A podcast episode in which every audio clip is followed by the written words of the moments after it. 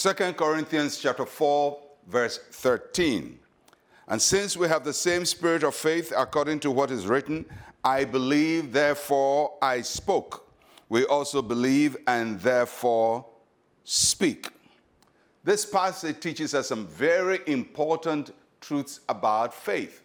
Because if we're going to overcome in life, we have to walk by faith. We have to live by faith. The Word of God must be in our hearts and in our mouths. That's how faith operates. And there are four uh, thoughts that I want to share with you about faith from this passage. The first is that faith is a spirit. We have the same spirit of faith. That means that faith is a spiritual reality.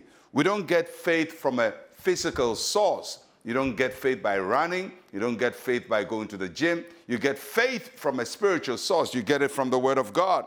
The Word of God and the Spirit of God are the sources of faith. So anytime you want faith, you, you have to read the Word of God and you have to be in fellowship with the Spirit of God. That's how you get faith. You don't get it from the gym, you don't get it from eating food, you don't get it from uh, watching television. You get it from the Word of God and the Spirit of God. Faith is a spirit, it's a spiritual reality. Second, faith manifests in the physical. What does that mean? It means that faith takes what is spiritual and brings it to the physical realm. In his life and ministry, Jesus Christ used faith to do physical things.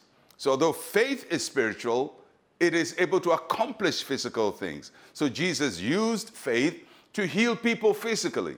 He used faith to still the storm physically. He used faith to turn five loaves of bread to feed many people. Now, all of these are physical acts, but their source was faith, and the faith is spiritual. So, faith is spiritual. It comes from the Word of God, it comes from the Spirit of God, but it is able to accomplish physical things. So, that's the second thing we learn about faith is spiritual, but it manifests in the physical. Third is faith believes.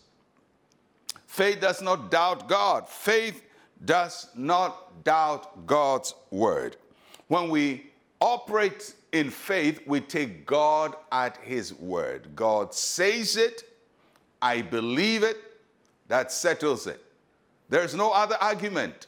When God says it, I believe it, that settles it. Now, there are going to be all kinds of opportunities for you to doubt that. And people are going to say, oh, that is not real, that is not possible, that it's never happened before, it's not scientific.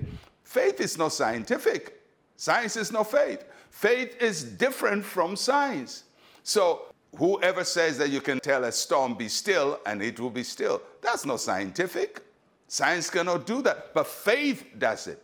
Whoever says you can tell a blind man, uh, see, and he will see, that's not scientific, that's faith. Faith is of God, and faith believes what God says.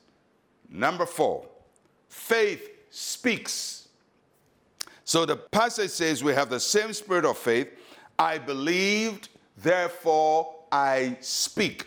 The words of our mouth must come from the meditations of our heart. And the meditations of our heart comes from our meditation on the Word of God. So you see the process. You meditate on the Word of God, it becomes the meditations of your heart, and then becomes the word of your mouth. So that what you say is a reflection of what is in your heart.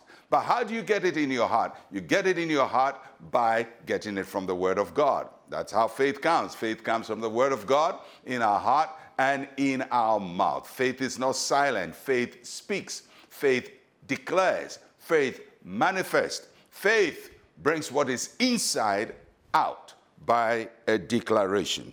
And Jesus did most of his miracles that way. He spoke them into reality. We have the same spirit of faith and we can do the same. Let us pray. Say with me, Heavenly Father, by faith, I speak change, blessing, increase, and abundance into my life in Jesus' name. Amen and amen. Well, I'll catch you again tomorrow. I'm Pastor Mensa Otabil. Shalom, peace, and life to you.